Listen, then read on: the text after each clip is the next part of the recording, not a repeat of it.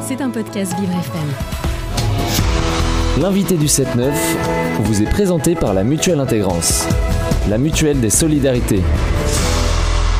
Et l'invité du 7-9 à 8h45 ce mercredi matin, c'est Alice Deves, fondatrice du média Petite Mue, au micro de Frédéric Loto. Bonjour à tous les deux. Bonjour Dominique, bonjour Alice. Bonjour. Deuxième euh, passage chez Vivre FM. Je me souviens que le votre première radio, c'était chez nous. Euh, oui, c'était il y a à peu près un an.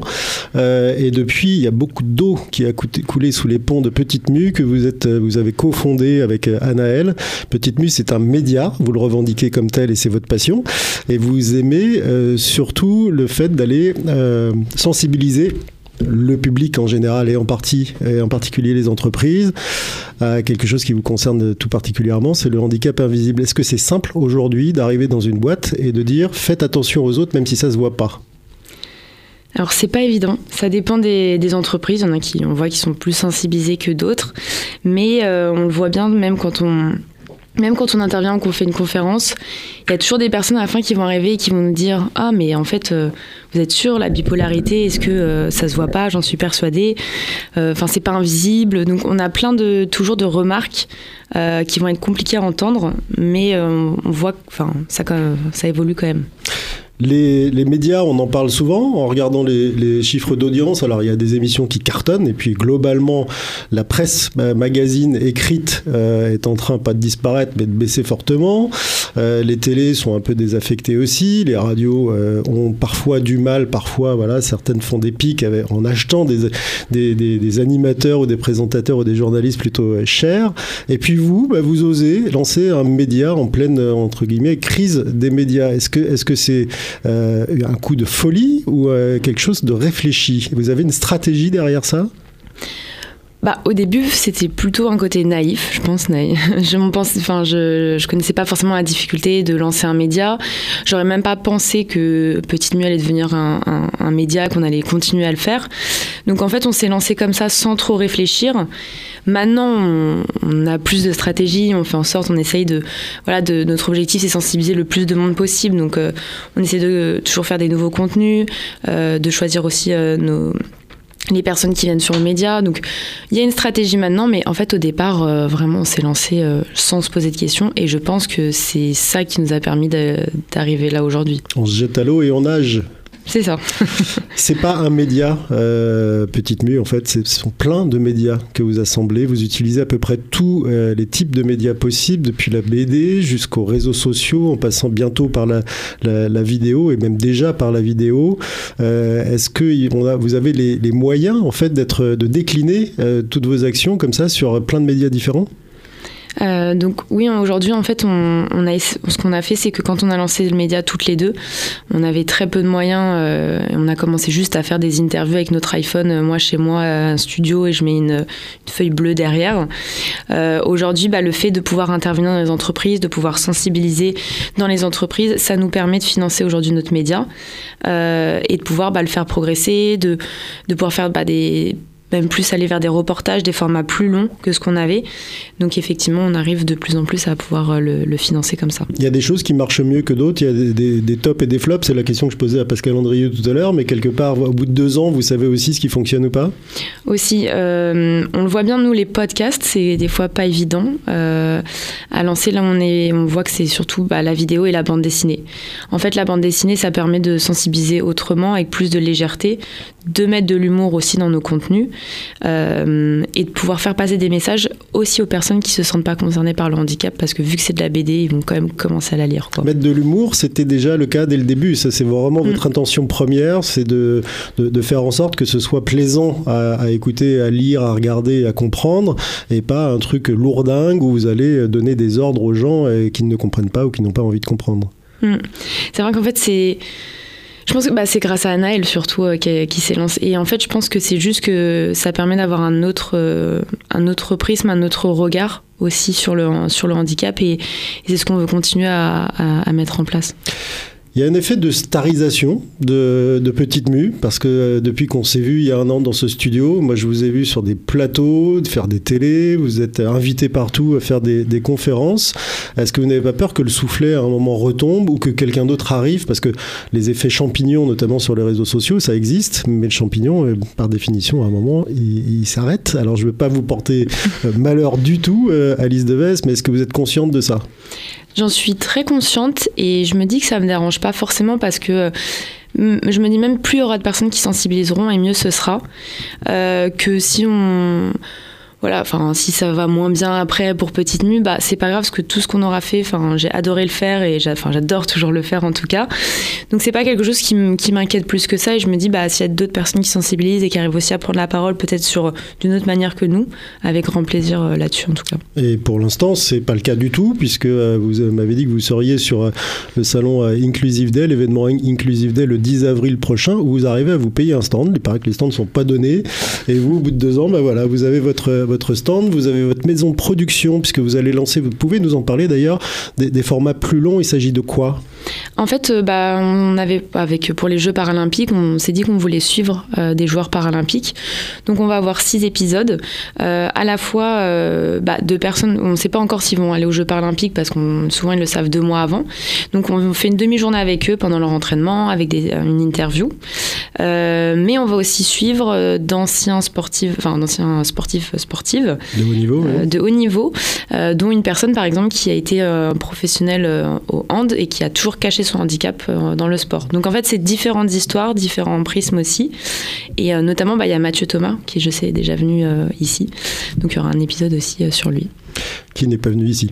Ah ok, mais je pensais qu'il était venu. non, non, je dis qui n'est pas ah. venu sur, sur, sur Vivre oui. FM pour parler de ce genre de, de registre. Est-ce que vous savez qui vous suit euh, J'ai vu sur, sur, sur LinkedIn, vous aviez 9000 abonnés par exemple. Est-ce que vous avez une idée de qui vous suit? Euh, alors sur LinkedIn, je pense que c'est beaucoup des les ressources humaines, enfin RH, des RH responsables RSE, euh, les personnes aussi qui sont, je pense, en situation de handicap, euh, qui on le voit dans les commentaires. Et après sur sur Instagram, je pense que c'est beaucoup personnes en situation de handicap aidants. Et certains professionnels de santé. Après, c'est pas toujours. Enfin, c'est vrai que ceux qui nous contactent souvent, bah, c'est les personnes directement concernées. On a peu de messages de personnes qui nous ont dit euh, je connaissais pas du tout le handicap invisible, j'ai appris quelque chose parce que je pense que c'est pas eux les premiers qui vont nous envoyer des messages. Mais euh, ouais, je pense qu'on a quand même, il y a pas mal de gens qui ont. Justement, à propos de messages, vous en recevez beaucoup. Il y a beaucoup de réactions à ce que vous faites. Euh, pas mal. On est à. C'est quoi pas mal? On doit être à 40-50 messages par jour. Donc euh, en fait au début je répondais à tous les messages, enfin, j'avais le temps, maintenant bah, j'ai une semaine, deux semaines de retard. Et c'est pas toujours évident en fait parce que euh, ça prend beaucoup de temps, des fois on a des longs messages. Donc c'est les gens qui viennent, enfin qui témoignent, donc faut prendre du temps aussi pour répondre. Et c'est pas toujours évident d'être à jour en tout cas dans ces messages. Et vous disent quoi? Bah, souvent, c'est des témoignages, euh, leur histoire, euh, euh, ce qu'ils vivent, souvent les énervements. Des fois, c'est suite à un rendez-vous médical qui s'est mal passé, à une réaction qu'il y a eu au travail.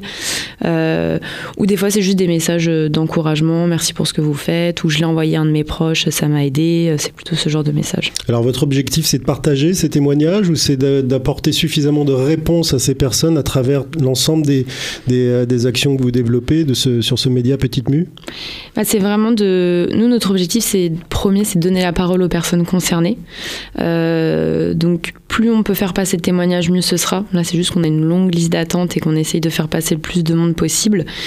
Euh, mais voilà, l'objectif, c'est vraiment qu'ils puissent, euh, puissent venir sur le média et qu'on les interviewe. Quand vous allez en entreprise, alors on sait que les, voilà, les, programmes de sensibilisation sont multiples. Il y a énormément d'entreprises, de, petites agences ou autres euh, qui, s'y mettent et qui proposent des choses pour sensibiliser les troupes au handicap et notamment au handicap invisible. Est-ce que vous avez une, une, une botte secrète? Bah, euh, on essaie de, nous quand on sensibilise, on essaie vraiment de sensibiliser autrement, c'est-à-dire de manière ludique, euh, de sortir un peu de, des fois du côté très pro et de que le moment de sensibilisation soit un moment sympa pour les gens. Donc c'est pour ça qu'on utilise beaucoup la BD, des planches de BD, des expos BD, euh, mais également des ateliers de sensibilisation à travers le dessin. On va demander aux personnes bah, de dessiner le handicap invisible. Et vu que ça ne se voit pas, ça demande vraiment de s'interroger sur ce qu'on va faire et comment on l'imagine et comment on pourrait le dessiner. À quel résultat on obtient quand on pose cette question devant une page blanche? Bah, c'est super parce qu'en fait, euh, au début, les gens ont du mal à. à enfin voilà, faut toujours se lancer pendant les cinq premières minutes. Mais c'est toujours hyper intéressant parce que chacun va se rendre compte qu'il a un, soit une expérience de vie, enfin directement avec le handicap ou pas, que ce soit un de ses proches ou même euh, lui-même. Et ça permet à des gens de parler derrière le dessin qu'ils font, euh, de dire bah c'est ce dont on se disait, mais euh, la dernière fois c'était une, personne donc sa fille faisait des crises d'épilepsie, elle avait juste fait un point d'interrogation en disant bah c'est les interrogations de ma fille après la crise d'épilepsie vu qu'elle se souvient de rien. Et moi en tant que mère ce que toutes les interrogations que je me pose. Et du coup chacun va amener son témoignage et c'est hyper intéressant parce que ça crée du lien entre les personnes. Quelle que soit la qualité de dessinateur qu'on puisse avoir c'est pas le plus important sur le, dessin, c'est la manière de l'exprimer, on va dire. C'est le moyen qui voilà. compte. Vous avez un, un, retour de ce qui se passe après euh, dans, dans, les entreprises, parce que le handicap invisible, c'est pas le truc dont on parle le plus. En tout cas, on en parle, mais on, sans, sans vraiment aller dans les, dans les détails en profondeur. Euh, vous avez euh, voilà, un suivi de ces entreprises? Alors aujourd'hui, on sait quand on intervient, souvent, il y a en moyenne une à deux personnes qui va déclarer sa RQTH. Euh, et ça, c'est vraiment notre objectif parce qu'on explique que d'avoir des aménagements, ça peut être indispensable, en tout cas pour le maintien à l'emploi, euh, plutôt que d'avoir une stratégie de compensation toute sa vie.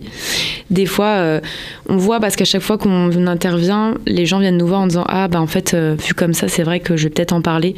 Donc, ça, c'est, on a toujours des retours. Même, il y a au moins 5-6 personnes, des fois, qui viennent nous voir en disant Ah, bah, ok, je me rends compte, je pourrais en parler, ou alors je connais quelqu'un dans ma famille, je vais aussi lui en parler. Donc, c'est ça qui est le ça plus. Fait, ça fait tâche d'huile. C'est ça. Comment vous expliquez que des entreprises de toute taille sont capables de vous payer, parce qu'il faut le dire, pour aller faire des sensibilisations au handicap invisible chez elles, mais rechignent un peu à financer certains contenus que vous publiez sur, euh, sur Petite Mue, alors que c'est quand même l'origine de Petite Mue et c'est votre intention première, c'est de, de, vraiment de maintenir et de, de faire grandir ce média? Bah, déjà, je pense qu'il y a une première réalité, c'est que les entreprises aujourd'hui, quand elles font de la sensibilisation, c'est parce qu'il y a aussi les taxes AGFIP et qu'elles veulent avoir les 6% de personnes en situation de handicap. Euh... Ça, c'est dit, voilà. non, mais ce que je veux dire, que effectivement, du coup, bah, beaucoup d'entreprises, c'est aussi ça pourquoi, pourquoi on intervient. Et c'est pas le cas de toutes les entreprises, mais euh, euh, et c'est toujours plus facile de. L'objectif, en fait, c'est que les gens puissent déclarer aussi leur RQTH. Après, de... c'est vrai qu'on. On... Et vos contenus sur le média Petite Mue ne permettent pas de ça, ne permettent pas de ça, pas ça c'est-à-dire qu'elles pourraient le diffuser sur l'ensemble de leurs collaborateurs. Euh, bah. Après, le, le, truc, c'est que vu que nous, c'est des accès aux ressources gratuites, en soi, ils peuvent euh, envoyer le lien Instagram, notre média, donc ils peuvent communiquer dessus euh, sans problème. Nous, tout est même sur notre site internet, on a tout, on donne tout. Des fois, je sais même qu'il y a des entreprises qui vont imprimer nos BD qui est déjà sur notre site et qui vont les distribuer. Donc, ouais. Non, mais après, c'est ouais, sûr, on cherche toujours des sponsors. C'est pas forcément euh, évident là-dessus, mais c'est plus simple. Euh, ouais, les entreprises veulent plus qu'on vienne sensibiliser, parler, expliquer notre parcours d'entreprise. On vous demande par combien de personnes vous êtes suivi, par quel type de personnes, un peu sur le mode des agences de pub qui, qui veulent vérifier que hmm. si elles achètent quelque chose chez vous, ça, ce sera voilà, mesurable quasiment scientifiquement, alors qu'en fait, bah, vous avez juste volontairement euh, lancé un, un, média à deux, je le rappelle, hmm. en étant euh, concernés par le handicap, ce qui ne doit pas être évident non plus. Hein. Chef d'entreprise et handicapé, bah, c'est pas donné à tout le monde. Mm. Euh, Est-ce qu'il n'y a pas ce, ce, phénomène de euh, donnez-nous des chiffres et, et on verra après? Bah, ça, on le voit hein, parce qu'à chaque fois, quand on dit euh, on est un média, les gens vont faire ok, cool. Et puis là, ils vont aller sur Instagram, enfin, ah ouais, vous avez quand même des abonnés. Donc là, on gagne toujours en crédibilité par rapport au nombre d'abonnés. C'est toujours, euh, toujours comme ça. Mais, euh, mais effectivement, c'est pas. On va nous demander, euh, on, va, ouais, on va nous demander souvent combien de personnes. Si en tout cas, il y a des partenariats rémunérés ou des partenariats médias, ils font très attention à, au nombre de vues, qui nous suivent, etc. Quel type de partenariat rémunéré? Bah pour l'instant, on n'en a jamais fait. Enfin, si, on en a fait un. Euh, qui était pour C'est le rêve d'Alice de cette nuit. on a fait un, c'était pour des, un fauteuil roulant électrique. On avait, en fait, c'était une petite BD sur les top 5, euh, euh, top 5 des clichés à déconstruire autour du fauteuil roulant qu'on avait fait là-dessus. Il y a des difficultés particulières à être entrepreneuse et, euh, en situation de handicap vous-même. Est-ce que les banques vous, posent pas de problème, les assurances euh... Pour euh, pour le moment, on n'a pas, pas fait de on n'a pas demandé de prêt aux, aux, banques pour le pour le moment. Donc là-dessus, j'ai pas trop de réponse si ça peut être impactant ou pas. D'accord. Vous nous venez de nous le, le, dire si jamais. Bien sûr. Quand vous allez grandir, parce que vous allez encore grandir. Merci beaucoup, Alice Deves, donc la cofondatrice du média Petite Mue. On vous retrouve à quelle adresse euh, C'est quoi? Web, Insta? Instagram, bah, petite Allez-y, profitez-en. Petite point mu, il n'y a pas de E. Et après, pareil, sur notre site internet, sur LinkedIn, vous pouvez me suivre, c'est Alice Deves. Voilà. voilà. Rendez-vous sur les réseaux et en podcast sur Vivre FM. Et pendant que vous étiez en train d'interviewer Alice, Frédéric, je suis allée sur euh, le site internet de Petite Mu et c'est vrai qu'on y trouve tout. Donc je comprends qu'il y a des entreprises qui vous piquent vos, euh, vos, œuvres euh, et qui s'en servent, mais ça serait encore mieux si vous étiez, si effectivement ils vous demandaient de venir. Merci à tous les deux et cet entretien sera à réécouter sur vivrefm.com. C'était un podcast Vivre FM. Si vous avez apprécié ce programme, n'hésitez pas à vous abonner.